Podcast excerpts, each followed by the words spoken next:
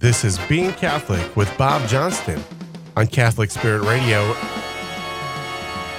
Hi, this is Bob Johnston, and you're listening to Being Catholic right here on Catholic Spirit Radio, 89.5 FM and 92.5 FM in good old McLean County and Bloomington Normal, 88.3 in Pontiac, 97.1 in Lincoln, 89.1 in DeKalb Sycamore, 89.3 in Morris Joliet, 88.9 in Rockford, Marengo, Harvard, Beloit area, covering much of central Illinois and also northern Illinois and growing thanks to you.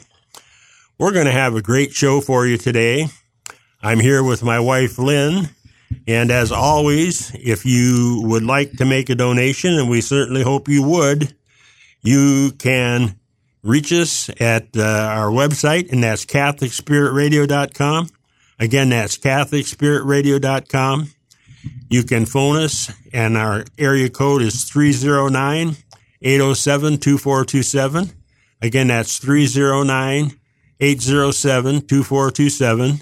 The best way to reach us, of course, is on our website, CatholicSpiritRadio.com. And uh, any donation that you can make is always appreciated, large or small.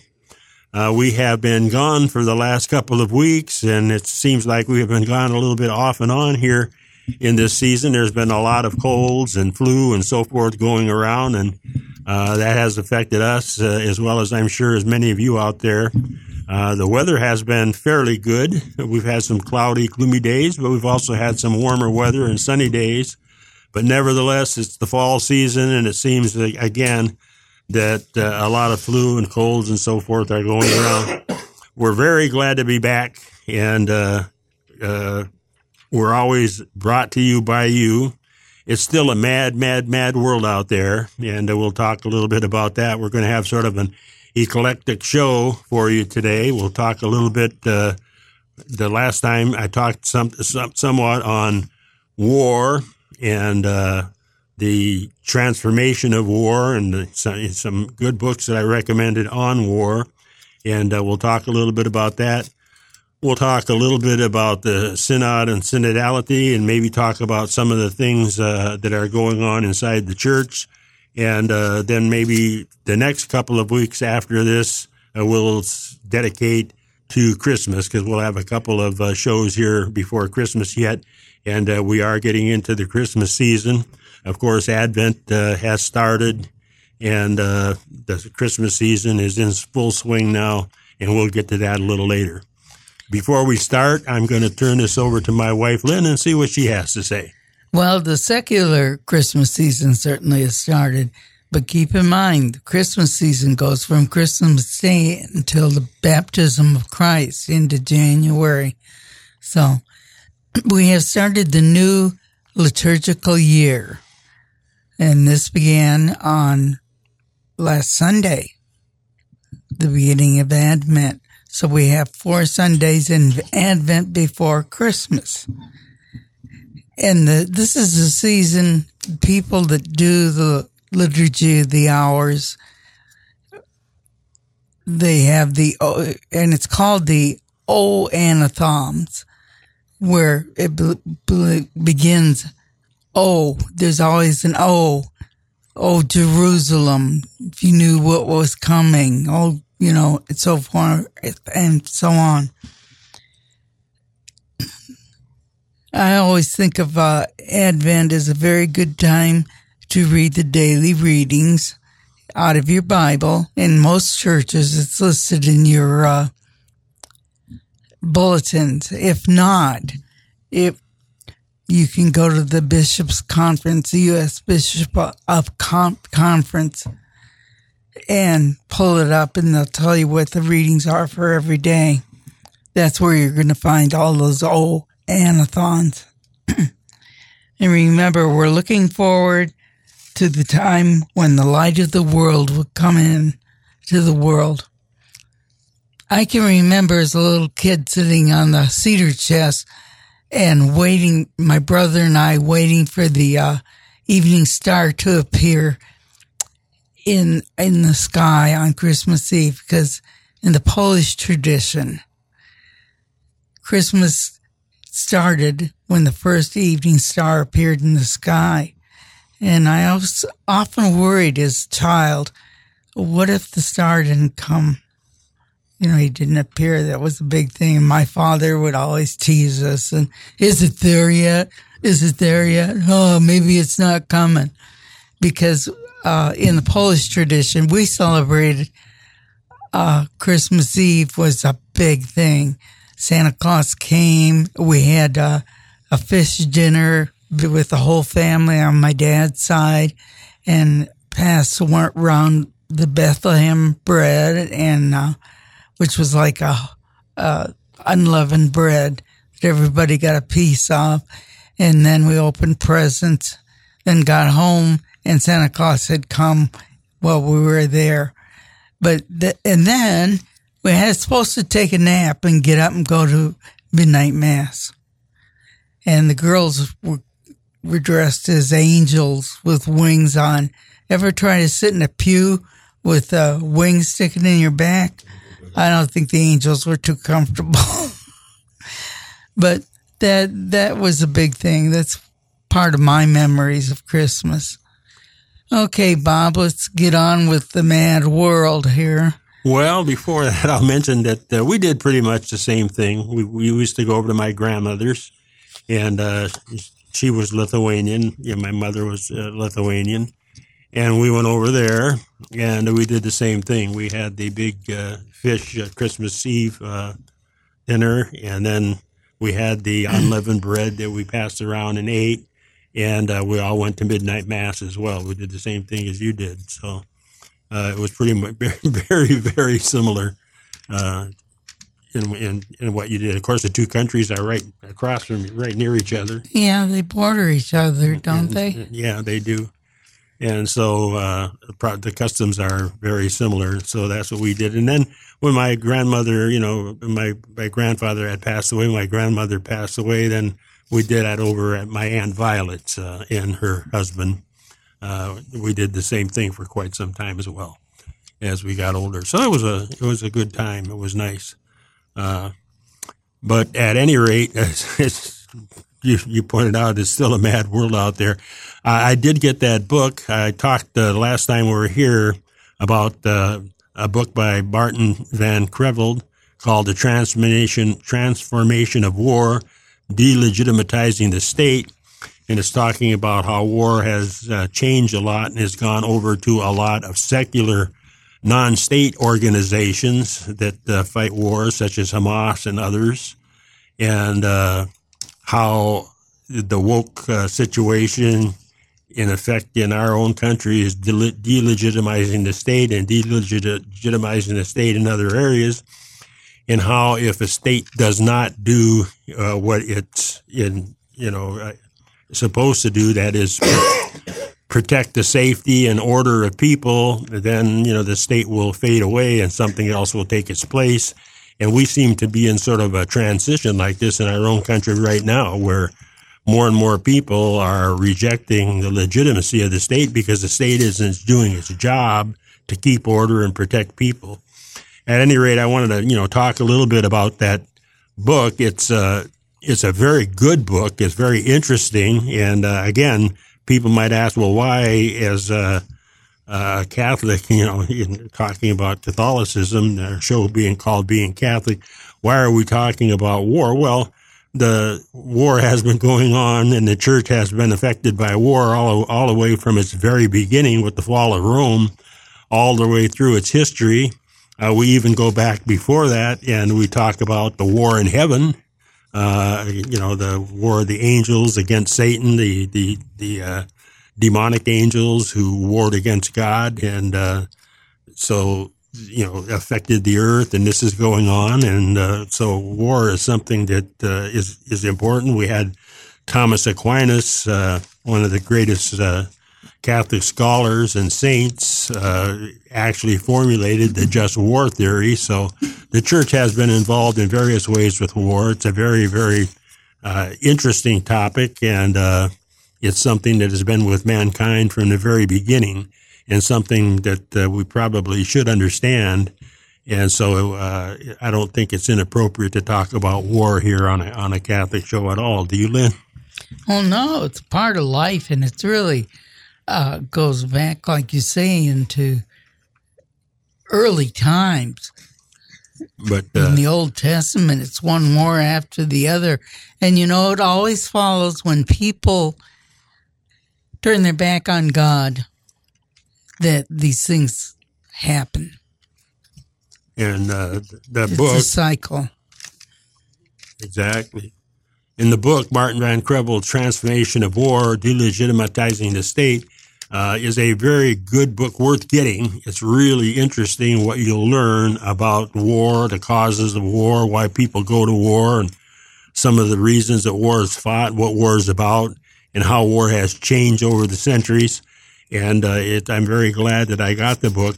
It isn't. I want to say to you though, it, it's not a real easy reading book. It's it's not real difficult or anything like that. But uh, it provides a lot of information, and uh, it takes a little bit of uh, thought and uh, reading through it slowly to understand uh, what is being talked about and said. So I don't. I don't want to Oh, give yeah. people I, idea I that it's some kind of a re- real easy reading book.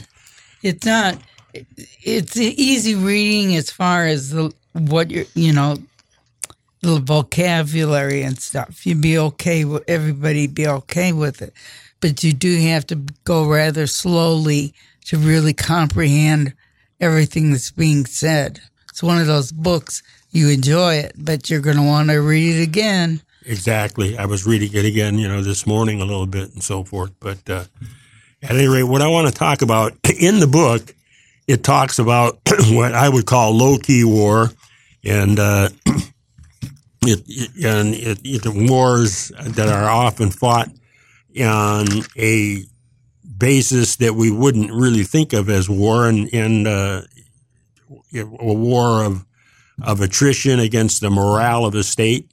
And uh, I think that uh, what we have, what we see today in the woke agenda, is a carrying on of war by a different means than just violence. You know, just just physical violence. It's it's sort of a mental of violence. It's a mental war, a low uh, key war, and uh, it, it's very important because people don't recognize a lot of times that uh, this is war and that war is going on. It's a, a war on our secular society. I want to talk about that. And it sort of parallels maybe some of the problems that are also going on inside of the church. So we'll transition from talking about uh, a non physical war being made on our secular society on, against our state that demoralizes people and also causes a, a, lack of order and a lack of protection from crime and violence in society that is really, you know, operated by criminals on the physical level and uh, operated by more philosophical, uh, a more philosophical approach uh, on the mental level. And uh, it's can de- demoralize and destroy the foundation, the moral foundations of a society, make it weak, and make it susceptible to uh, loss uh, either simply through demoralization and deunification, or it can make it susceptible to loss because the society becomes weak and unable to defend itself, and then is open to attack by actual physical war from uh, other uh, entities or countries. So this is something that we want to talk about. Uh, but it's a demoralization. Uh, it's a loss of morale uh, through attack on the moral foundations of society. Uh, in our society, there has been this huge emphasis that our society was built on slavery and racism, and it's an attempt to demoralize people with the idea that the founding of our country was found on, on unstable and uh, immoral principles. Uh, one of the attacks on our society is the 1619 Project, the pretense that our society was actually founded on slavery, which of course it wasn't.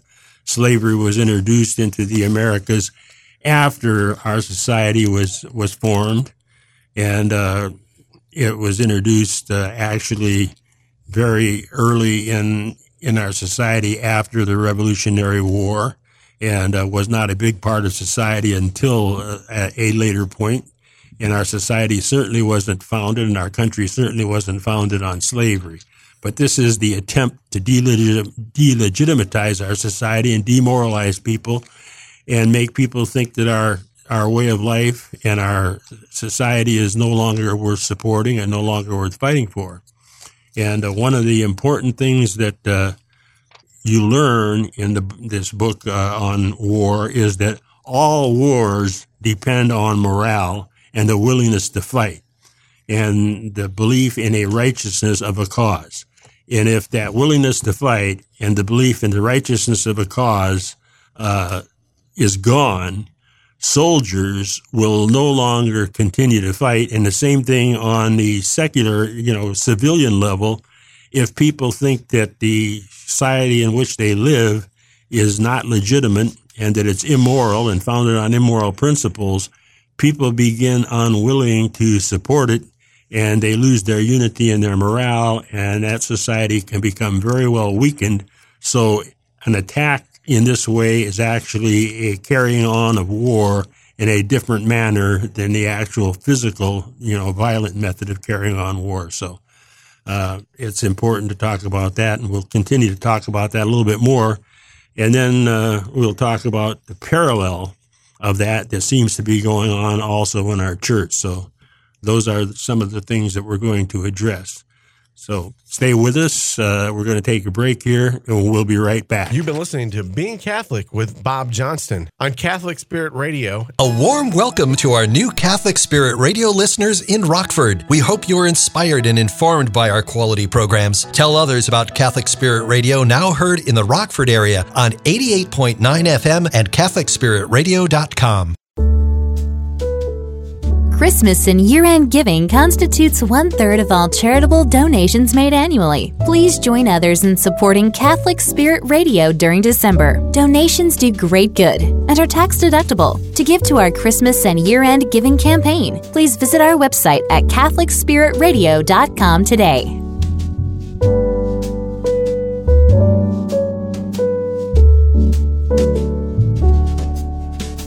Catholic Spirit Radio is reminding you of three upcoming holy days of obligation December 8th, December 25th, and January 1st. Vigil Mass is the evening before it count. We will have a webpage at CatholicSpiritRadio.com listing all the Mass times for churches in more than a dozen counties throughout the cities you, our radio listeners, live in. If you are eager to see the announcement the moment we get each new Mass page posted, consult our Facebook page. Have a Merry Christmas!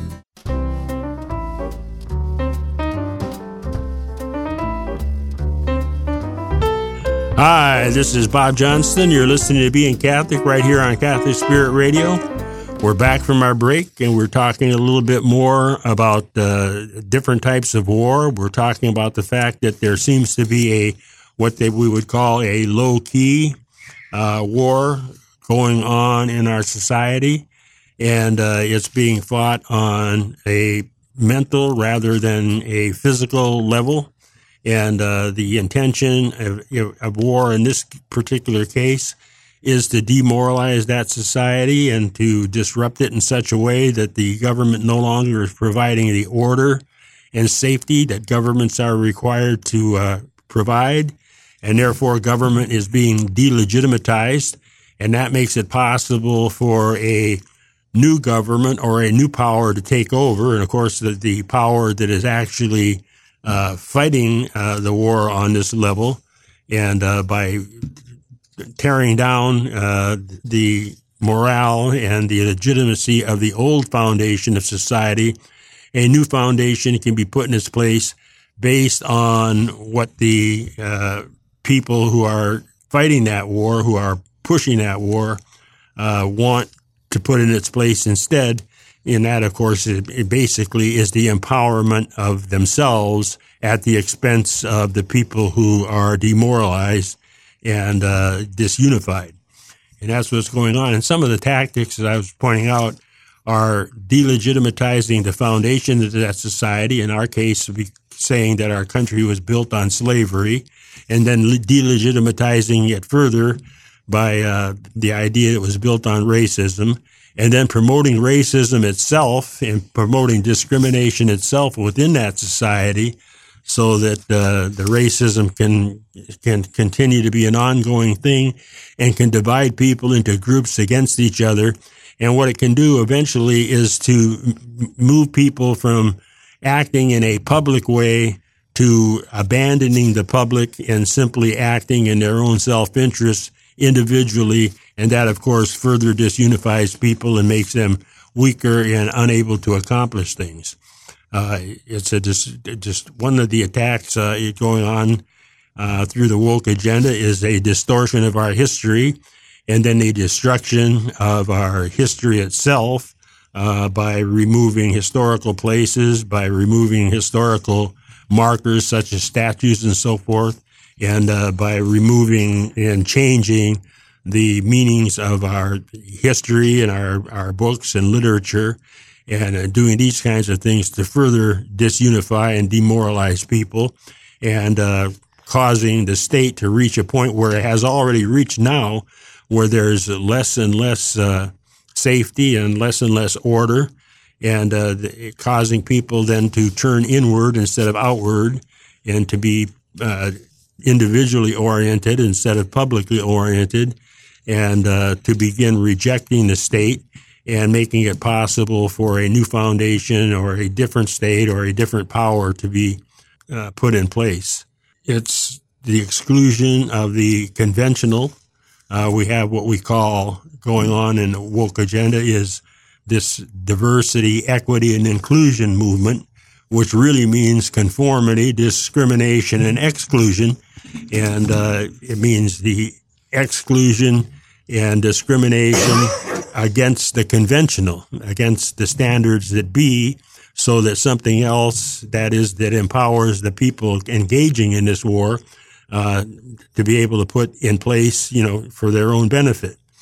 And uh, what what it really means is uh, equity, inclusion, and diversity, equity, and, and, inclusion. Rather, what it really means is uh, discrimination and uh, conformity, discrimination, and exclusion. It means conformity to the woke agenda. It means discrimination against merit, and it means uh, to exclude uh, excellence. And when you do those things, you cause a people to, to lose their morale, to turn away from public acts and public service and turn inward. And you make it a lot easier and a lot more possible because uh, to, to take over because people who are demoralized and disunified and don't feel that they have a common history are much, much easier to rule because they turn away from public acts. They turn away from acting as a, a nation and a group and defending themselves. And they begin turning to their own devices in their own groups and, and away from uh, the public acts. And they lose a lot of their power. So, so this you know, it's so on. evident in our society. People are hesitant or just will not. They'll stand by and watch a crime being committed but they won't get involved. Even watching someone be murdered, they'll stand and watch. This is a that this is where all this ends up. And that is a very good example, Lynn. It's uh, when it, it it makes people afraid to or unconcerned with interfering in public actions. Like you say, people will stand or people in subways will stand and watch a murder taking place and do nothing because they feel totally demoralized. They feel that no matter what they do, it's going to be wrong, that they are going to be in some way or another blamed, and they become disunified and unable to act uniformly, unable to agree on any public form of action, and simply, you know, and this is what you actually need to fight a war. You need unity. You need, in effect, soldiers who have the spirit and willingness to fight and the most important thing for any war, and especially a war of defense, is the willingness to defend yourself and the idea that you can do it in conjunction with other people, that you all have the same goal, and that you live within a state in which the rules and regulations are clear And the idea of defending that state is important and necessary and that it is going to be rewarded and not punished. And when you lose that, and you lose that simply through uh, being demoralized by a distortion of history and a distortion of uh, your your unity and a distortion of you know your commonality. When you lose that, you become un- unable to fight. Soldiers, in other words, who don't feel that they're in a just battle and don't have a willingness to fight, a spirit of togetherness, simply are unable to continue making war. And, and you've, you've seen that happen in places where if the soldiers themselves believe that somehow their cause is unjust, they lose their willingness and their ability to carry on. And no matter how strong they are and how much power that they would normally have, they simply lose that power and are often beaten by forces that are much weaker than they are, but forces who manage to keep up and uh, rally that spirit. And this is what's going on in the, in the kind of war we're talking about, this low key war that is going on in our country. Right. And elsewhere. Um, this is done intentionally to ruin our spirit, our, our feeling of uh, patriotism. And don't doubt that. Don't doubt it for a minute. It's not just something that came about. This was totally planned. I remember Khrushchev, who was the uh, premier of uh, Russia, when he said, We will take you down from within. Well, look what has happened. Khrushchev is long gone, but we sure are falling apart. And let me give you a good example because people become confused and nothing is, is as it seems to be or is as is said to be. And people understand that. They have this feeling that there is something wrong but they can't put their finger on it. Nothing is what it really seems to be, and nothing is really as it is said to be, and nothing really is as it should be. And uh, but it's very difficult to put your example. For for example, uh, the transgender movement here. Uh, I was watching the news, and uh, on Fox News, Dana Perino and others in the news were were talking about the fact that they couldn't understand why women somehow were no longer defending women's rights. In other words, women's had worked for a long time to have the same equalities that men have. They wanted to have, for example, the emphasis put on women's sports in schools just as much as uh, men's sports were. They wanted more money to be spent on things that would be good for women in sports uh, as money was being spent on things that were good for men. They worked hard to do this, and they made great gains, and they were able to get uh, sports teams and so forth that didn't exist before. They were able to get programs and money spent that uh, was never that they never had before, and money that was never spent before. And so you have people like the swimmer Riley Gaines, who champions women and women's sports, asking the question why are women liberals and, you know, who were so much in favor of women's rights now turning uh, around against women's equality and uh, they, they can't understand it and trans and uh, supporting so-called transgender women, that is men who proclaim that they are women and engage in women's sports and make it impossible for women to compete against them. And yet the women themselves are championing this and, and they can't figure this out and they can't understand why. And they become, after a point, they become demoralized. And the reason is, the reason why is because these people were never for or even against women's rights in the first place. What a lot of these people don't seem to understand is that women's rights uh, were simply a tool that these people were using to advance their own cause and make them and empower themselves. And once that tool was no longer useful, it was cast aside and something else had to be put in its place. In other words, if you are using women's rights to beat down what you consider your enemies or to beat down the other side and get your own way and empower yourself, at some point, if women's rights are finally granted, if all the things that you are asking for are finally granted, then that tool is no longer a tool that you can use to really demoralize and beat down the other side and empower yourself. Uh, because all of those things that you are saying that you're championing have actually been accomplished and come into existence. And so that tool is no longer useful. So it's simply abandoned and a new tool has to be found. And so if necessary, a new tool will actually be invented. And that those are some of the reasons why transgender, for example, has been pushed and made an important part of uh, what's going on today.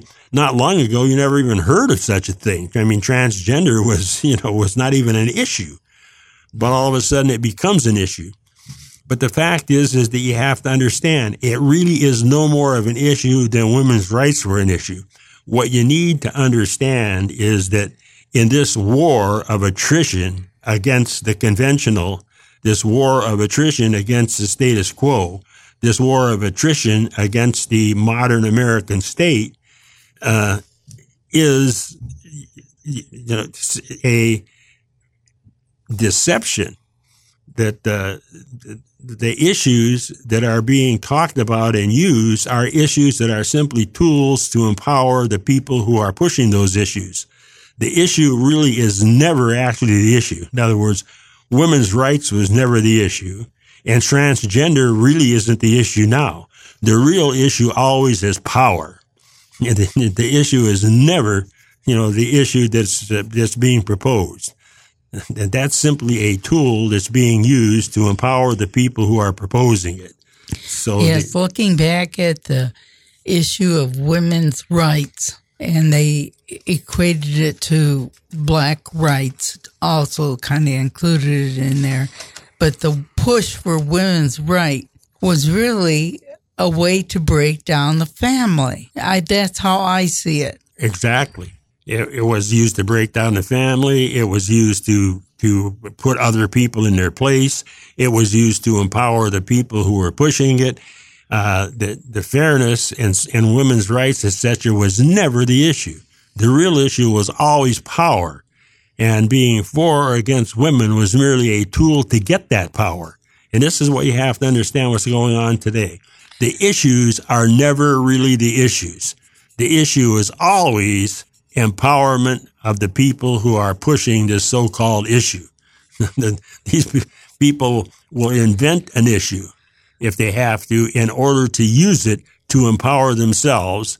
And they will use that issue also to weaken and disunify their opposition. And this is what's going on. This is what Riley Gaines and other women and some of the news people themselves don't seem to understand that the issues that they're talking about that they think are so important are not the real issues. Those are just fake issues. the real issues are always how can we get, how can we take the power, find out who has the power, take that power away from them and keep it for ourselves. That is the real issue.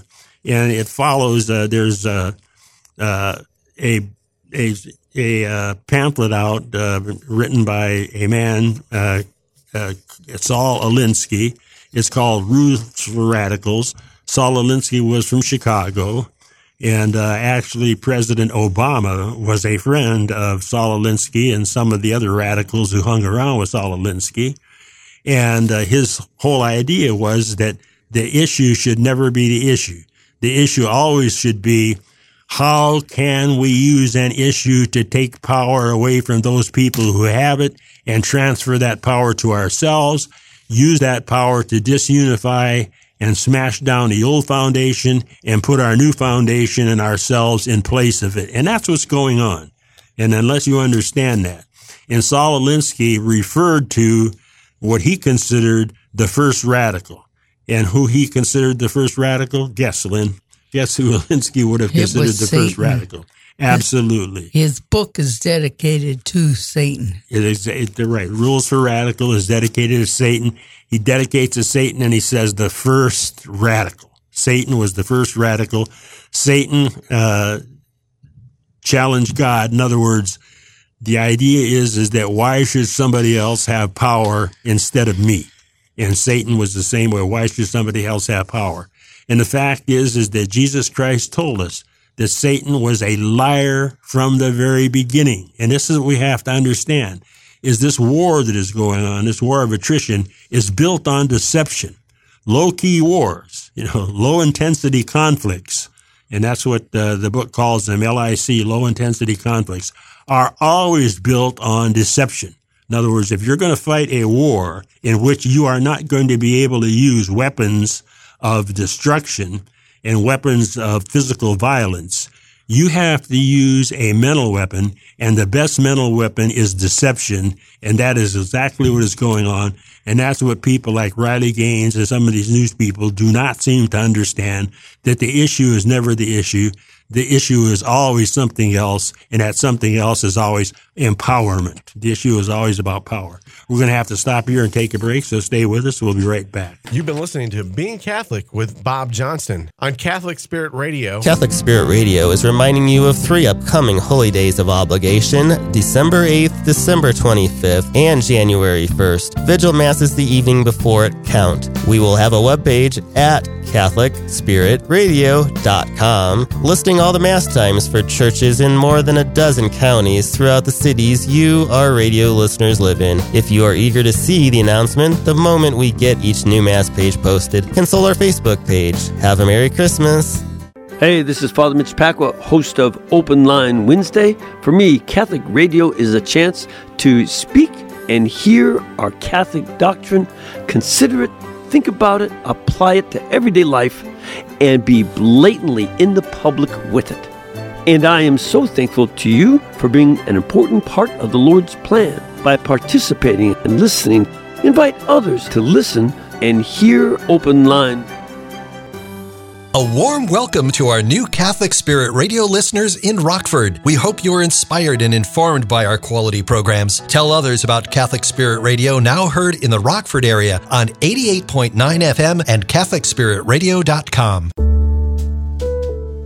Christmas and year end giving constitutes one third of all charitable donations made annually. Please join others in supporting Catholic Spirit Radio during December. Donations do great good and are tax deductible. To give to our Christmas and year end giving campaign, please visit our website at CatholicSpiritRadio.com today.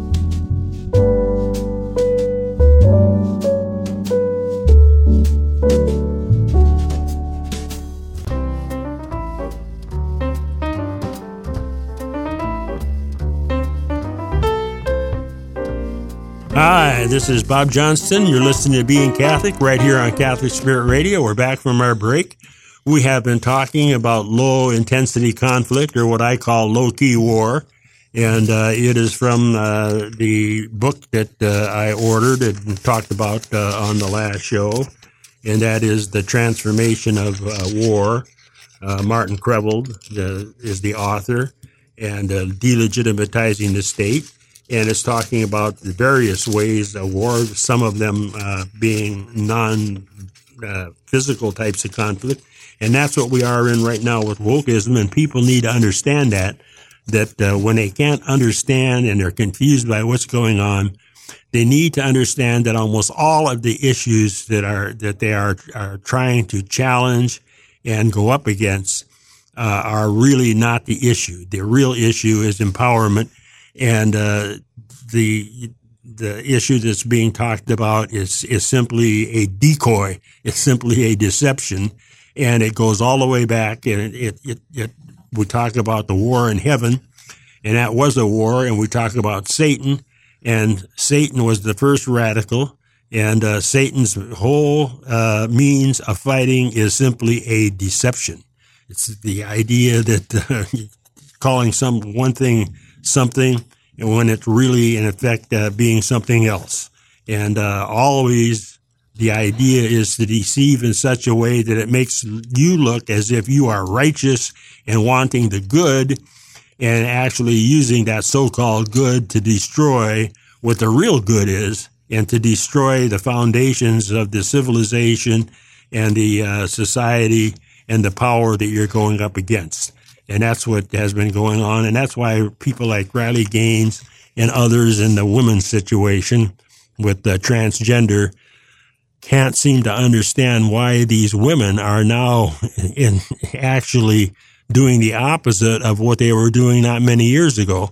And the real reason is simply because they did not understand what these women were doing in the first place. And that is, is they were not actually acting to empower, to uh, actually to, to adjust the fairness, uh, or to, to, uh, make women, uh, more equal and so forth. They were really acting to gain power for themselves, put themselves in a position of righteousness, and then use that righteousness to take down the society that they were opposing. And once you understand that, it begins to make sense as when you see them beginning to do what they're doing. When the women's rights issue is no longer an issue that they can use to empower themselves, they abandon it and they go on to something else. And this will keep on happening over and over again. And the people who are fighting the wrong war, that is fighting against issues that aren't the real issues, are simply wasting their time, wasting their breath, and not accomplishing anything and just going in circles and uh, to the delight of the people who are opposing them. And so th- this is something we need to understand. At any rate, let's talk a little bit, Lynn, about what's going on inside the church. It seems that there are the same types of situations going on inside of the Catholic Church to a certain extent uh, that parallel what's going on in the secular society outside of that church. And uh, what I want to talk about here is is that uh, we have a situation in which some of our bishops, we have this, uh, seems like a uh, sort of a, a, situation in which there is the traditional uh, idea of the church and its deposit of faith and its dogma being opposed against people in the church who want to change that tradition and who are using various uh, uh, uh, issues that aren't really the real issues uh, as a means of changing that. And uh, I, I, think uh, some of the people who are beginning to understand that are being removed from the church.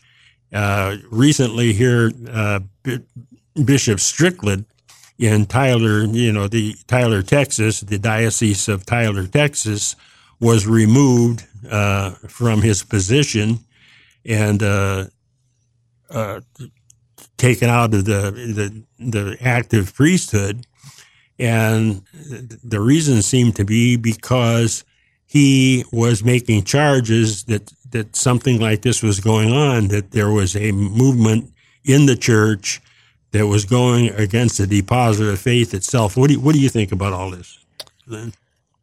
I think that he had expressed doubt, doubt about the synodality that was going on. I think that he, he, well, I don't think, I know that he has come right out and challenged that whole process. And he has challenged the uh, Pope on the issues of the traditional Catholics. One of the charges they're very vague, but one of the things against him is that he was told to to how to put it be I guess I can't be polite about it. He was told, told to close down the traditional Catholic Mass, the Mass that we all celebrated for the last 500 and some years in Latin in some parishes, he had some parishes that he allowed them to continue to worship in that way. And Rome didn't like that. So he's been dismissed. Yeah, it says that he was, uh, there was, someone was sent to investigate. He received an apostolic visitation, that is an investigation. And the results of that were really not released and uh, he was removed from his position, and there was no real specific reason given. He was asked to resign, and then he refused to resign, and uh, the causes of him being asked to resign were not really listed, and uh, he was. It was said here by a few people that he accused the Pope of uh, undermining the deposit of faith, and uh, he said something about the Pope sits on a chair, not his own.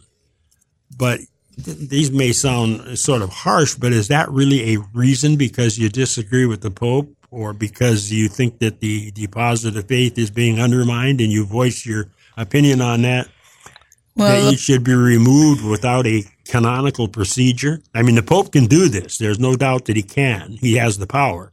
But really, should that be done?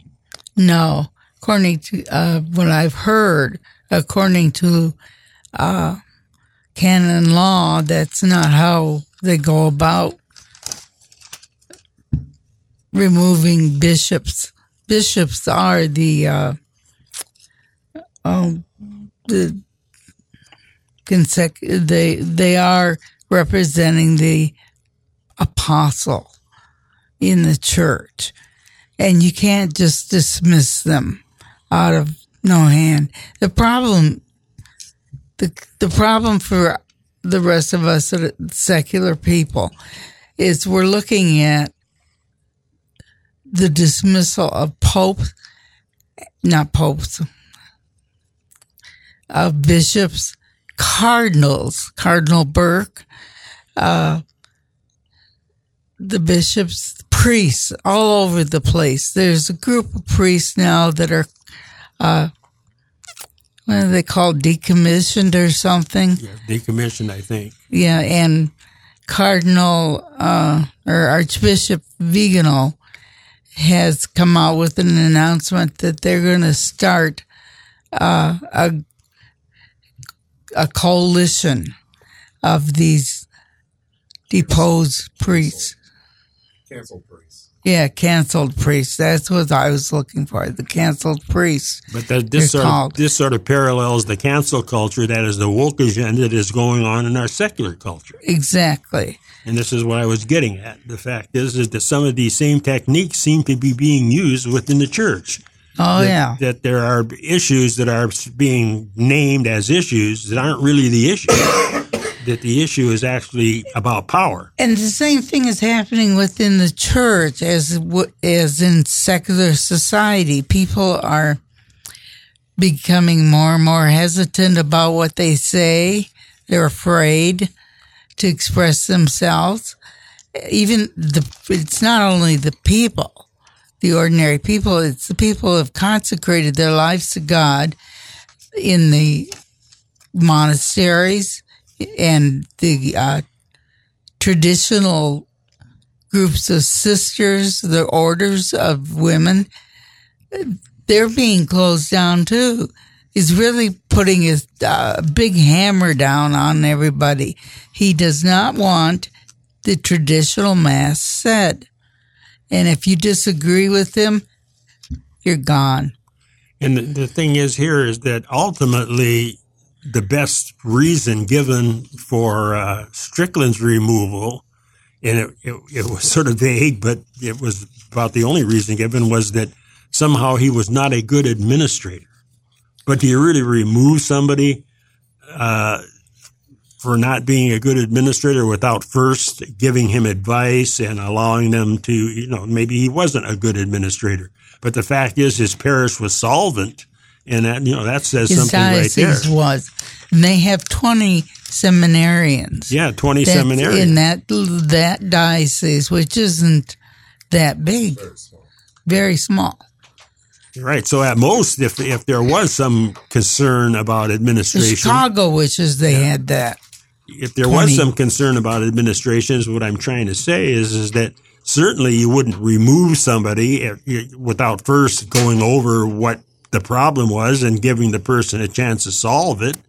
And uh, that wasn't the case. Somebody came in from the outside, and without anything being actually said, you know, as to what the evaluation was, uh, Strickland was simply removed.